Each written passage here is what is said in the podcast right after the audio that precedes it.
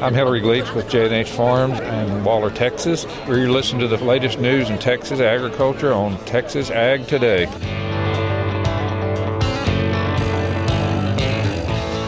Welcome to Texas Ag Today, a daily look at the latest news in Texas agriculture.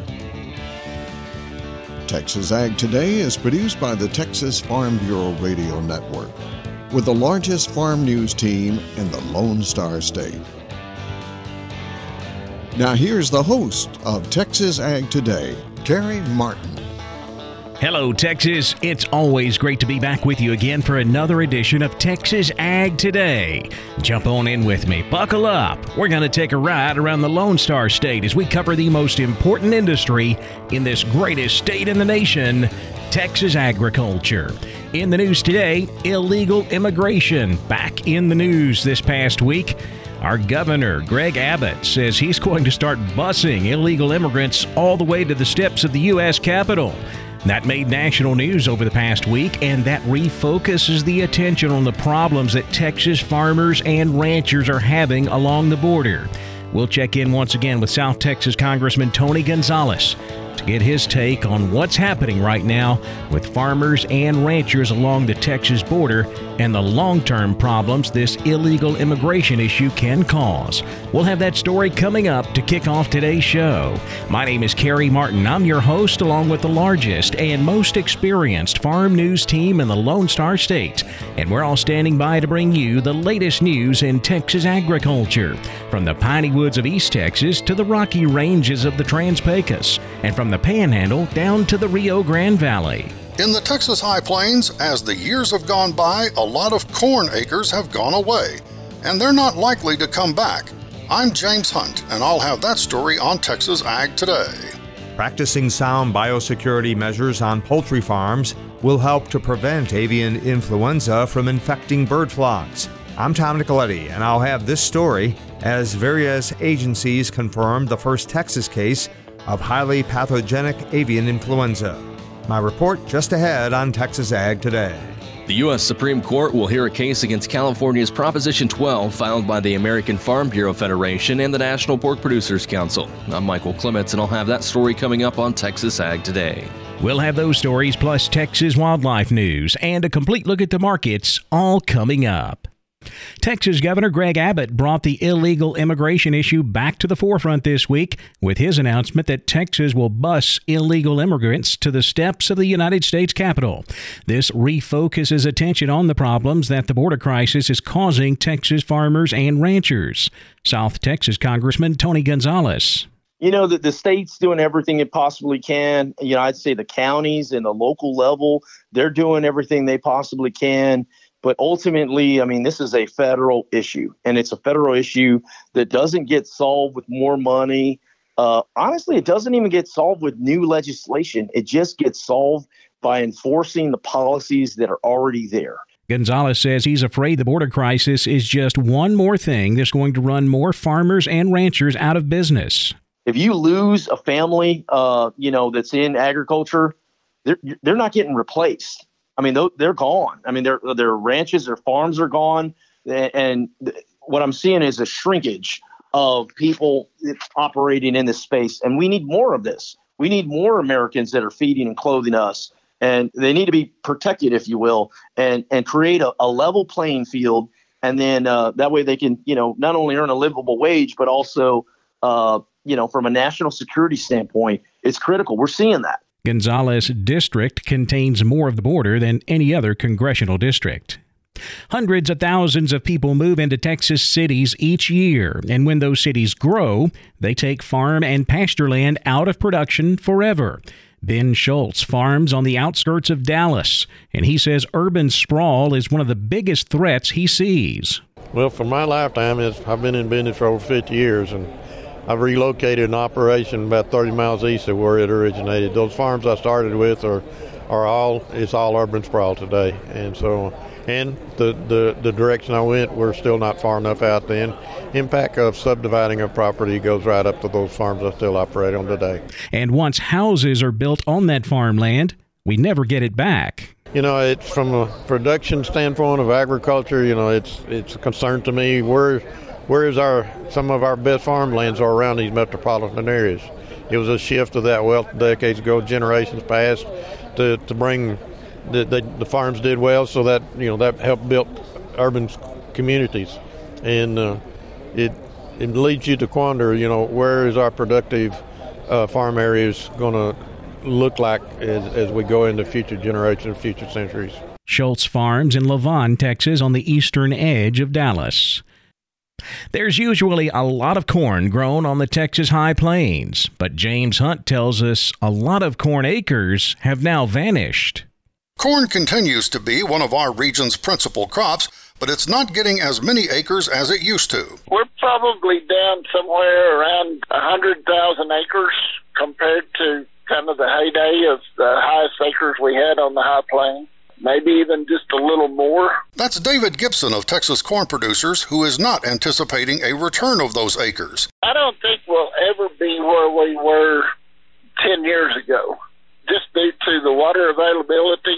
If we continue to see better hybrids, better developed technologies, things for using our water, hybrids that can manage the stress and the temperature and do better, which we're seeing those come along at a rapid pace, then I think we can maintain our acres. I just don't see us going back to the days when we had ample irrigation water to fully water. We just can't water the same amount of acres we used to. And with that, Gibson provides a profound example of how much our area's agriculture is being reshaped by the groundwater decline. Now, those acres that used to go to corn haven't actually vanished, not in a literal sense they've gone to other crops, particularly with cotton's rising popularity in the panhandle. Over time, we failed the cotton acres move farther north, and so that's been one of the big influences. The other thing was seen is maybe a little more return to a few more sorghum acres based off of the good sorghum market they've had based off of selling into China. So it's a little bit of a combination of markets and especially water availability. Once again, that's David Gibson with Texas Corn Producers. I'm James Hunt on the Texas Farm Bureau Radio Network. Texas poultry growers are now on high alert as avian influenza has now been detected here. Tom Nicoletti has the story.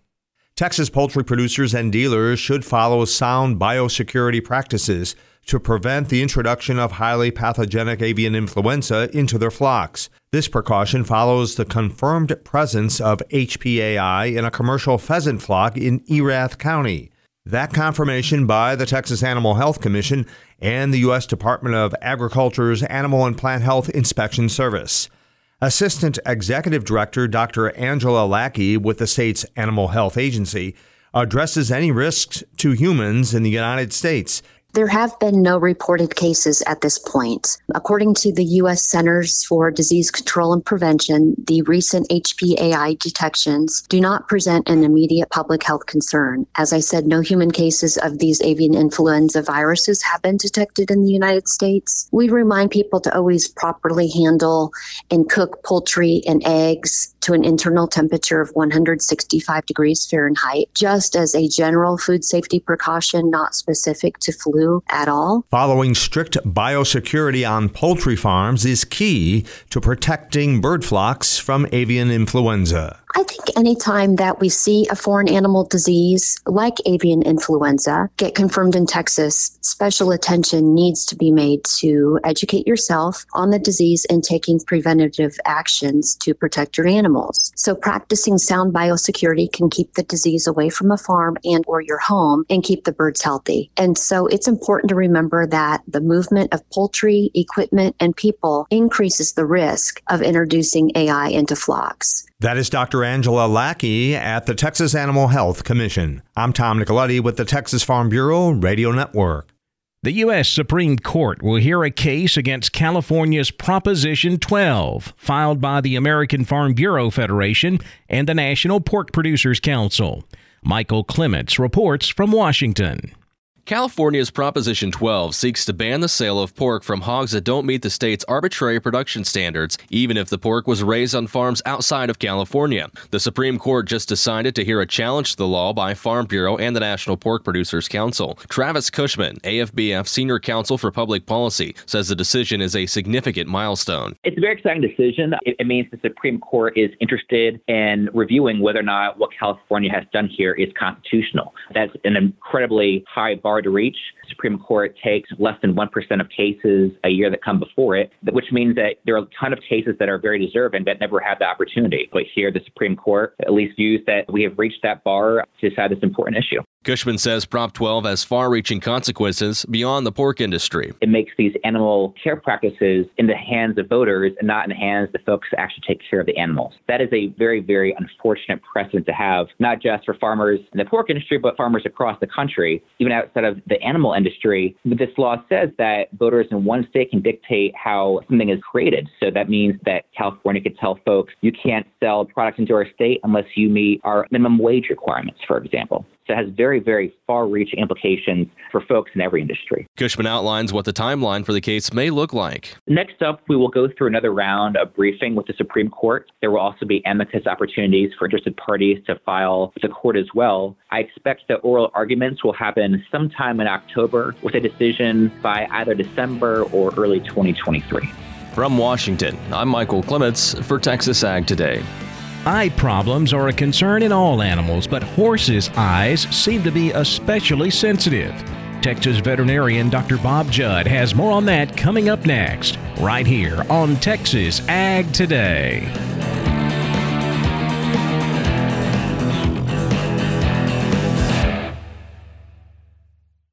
Wildfires swept across central and west Texas in March, burning over 86,000 acres. Fires devoured pastureland and farmland, as well as livestock, homes, barns, and equipment. The Texas Farm Bureau West Texas Wildfire Relief Fund is ready to help. Farmers and ranchers with unreimbursed agricultural losses are encouraged to apply for assistance. Monetary contributions to the fund are also being accepted. Go to texasfarmbureau.org to learn more. That's texasfarmbureau.org. We're keeping you informed on everything happening in Texas agriculture on Texas Ag Today. Eye problems can be a concern in any animal, but horses' eyes seem to be especially sensitive. Dr. Bob Judd says your horse should get immediate attention if they have any eye problems. It is important that any horse with an eye issue is examined by a veterinarian. You should not take the attitude of wait and see what happens with eye injuries, as many times what happens is serious. Almost any object can cause an eye injury, and lots of times immediate treatment can save the eye or the horse's vision.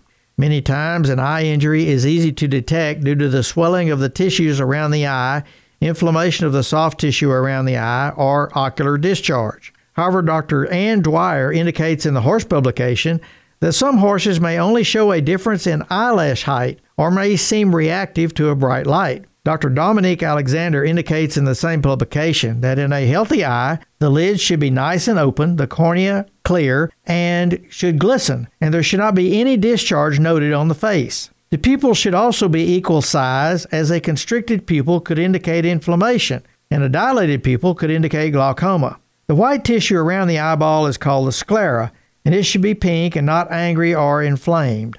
A nosebleed could also indicate bleeding in the eye as the blood travels from around the eye to the nasal cavity in the nasal nasolacrimal duct. One of the most common injuries is a corneal ulcer, usually due to trauma, and if it becomes infected, it can lead to perforation of the globe and possible permanent blindness in a matter of hours. In Texas, fungal infections are very common and are very difficult to successfully treat. It is important to never place any medication in your horse's eye until your veterinarian examines the eye, as some medications can be used in one situation but could lead to blindness in others. I'm Dr. Bob Judd. This is the Texas Farm Bureau Radio Network. Texas mule deer hunters will see some changes this fall. Jessica Domel takes a look at those changes in today's Wildlife Report.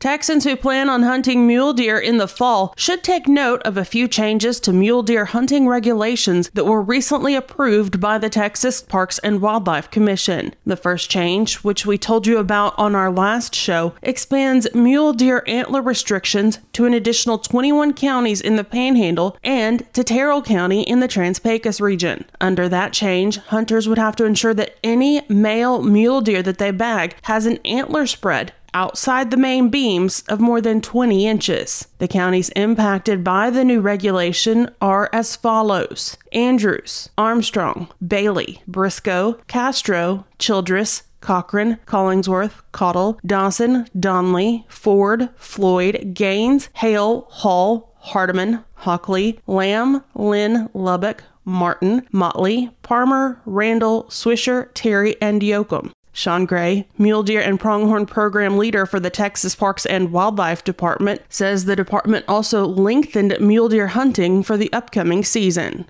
In addition to proposing the antler restriction in the 15 southwest panhandle counties, staff proposed to extend the current nine day season to 16 days with a special archery season. Staff also proposed to test the experimental mule deer antler restriction in Terrell County, and with this proposal, any buck with an outside spread of 20 inches or greater would be legal for harvest. Thus, any buck with a spread less than 20 inches would not be legal to harvest regardless of unbranched antlers.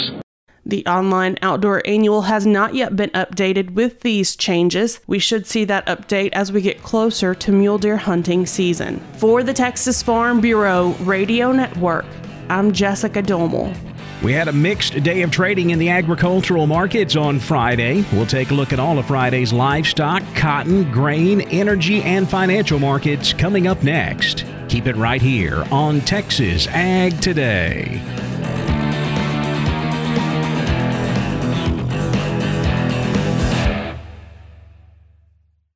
Break out your camera and snap a pic for the Texas Farm Bureau photo contest.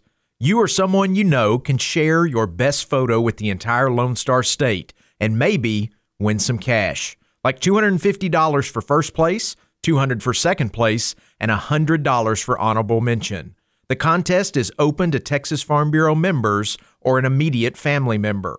Rural settings and lifestyles are the preferred themes for all submissions, and contestants are limited to one entry per person. Top four winners will be selected and published in the July edition of Texas Agriculture and the summer edition of Texas Neighbors. Snap your pic now for the Texas Farm Bureau photo contest. The entry deadline is June 1st. Visit texasfarmbureau.org for complete contest rules. That's texasfarmbureau.org. We're giving you the market information you need on Texas Ag Today. The cattle market started out today higher on Friday. We traded higher all the way through midday.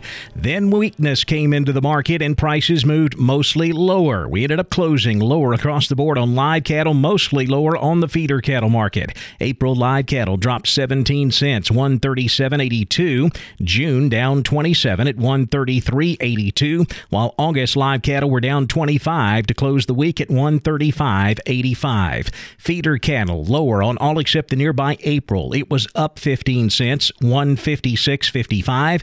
May feeders down 10 at 159.37, while August feeder cattle dropped 72 cents to close the week at 173.55.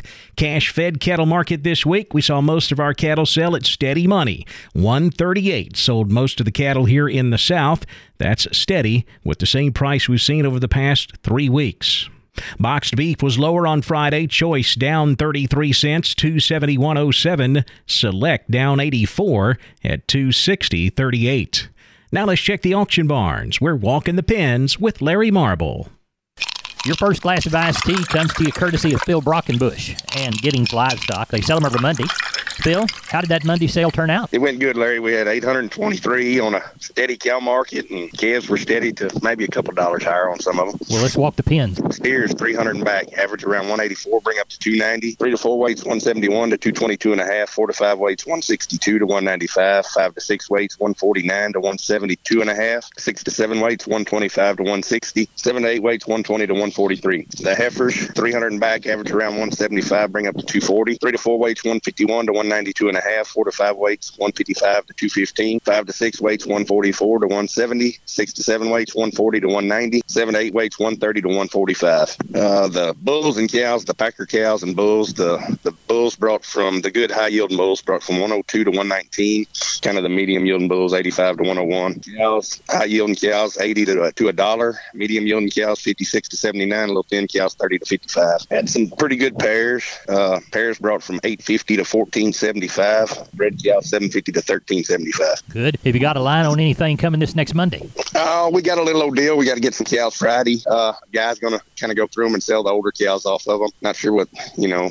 Uh, there'll be some calves too. There'll be some pairs, probably some middle aged pairs. Right. You know, I was gonna remind everybody on April the 25th we're gonna have it special. It's uh, we're we're still taking consignments, so if anybody needs anything, they can call me or call the barn. Uh, but we'll have a lot of good cows in that deal. So Good. We'll give them the contact info. you can call me at 979-716-4395 or call the barn at 979-542-2274. Thank you, Phil. Thank you, Texas neighbors. This is Walking the Pens, Texas Farm Bureau Radio Network. I'm Larry Marble. Good day.